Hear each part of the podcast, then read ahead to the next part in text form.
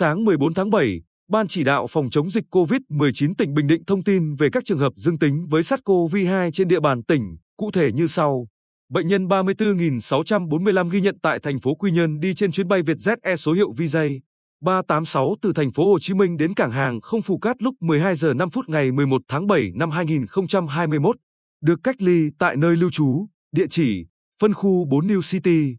khu công nghiệp Nhân Hội, Nhân Lý Quy Nhơn, kể từ ngày 11 tháng 7 năm 2021, kết quả test nhanh với SARS-CoV-2 ngày 9 tháng 7 năm 2021 tại thành phố Hồ Chí Minh âm tính. Ngày 13 tháng 7 năm 2021, bệnh nhân được lấy mẫu xét nghiệm RT-PCR. Kết quả xét nghiệm ngày 13 tháng 7 năm 2021 dương tính với SARS-CoV-2. Bệnh nhân 34.646, bệnh nhân 34.647, bệnh nhân 34.648 và bệnh nhân 34.649 ghi nhận tại thành phố Quy Nhơn là các thuyền viên người Việt Nam trên tàu từ Indonesia đến cảng Quy Nhơn vào ngày 9 tháng 7 năm 2021, cùng thủy thủ đoàn với các bệnh nhân 29.179, bệnh nhân 31.636, bệnh nhân 31.637, bệnh nhân 31.638, bệnh nhân 31.639, bệnh nhân 31.640 và bệnh nhân 31.641. Kết quả xét nghiệm lần 1 ngày 11 tháng 7 năm 2021 âm tính với SARS-CoV-2.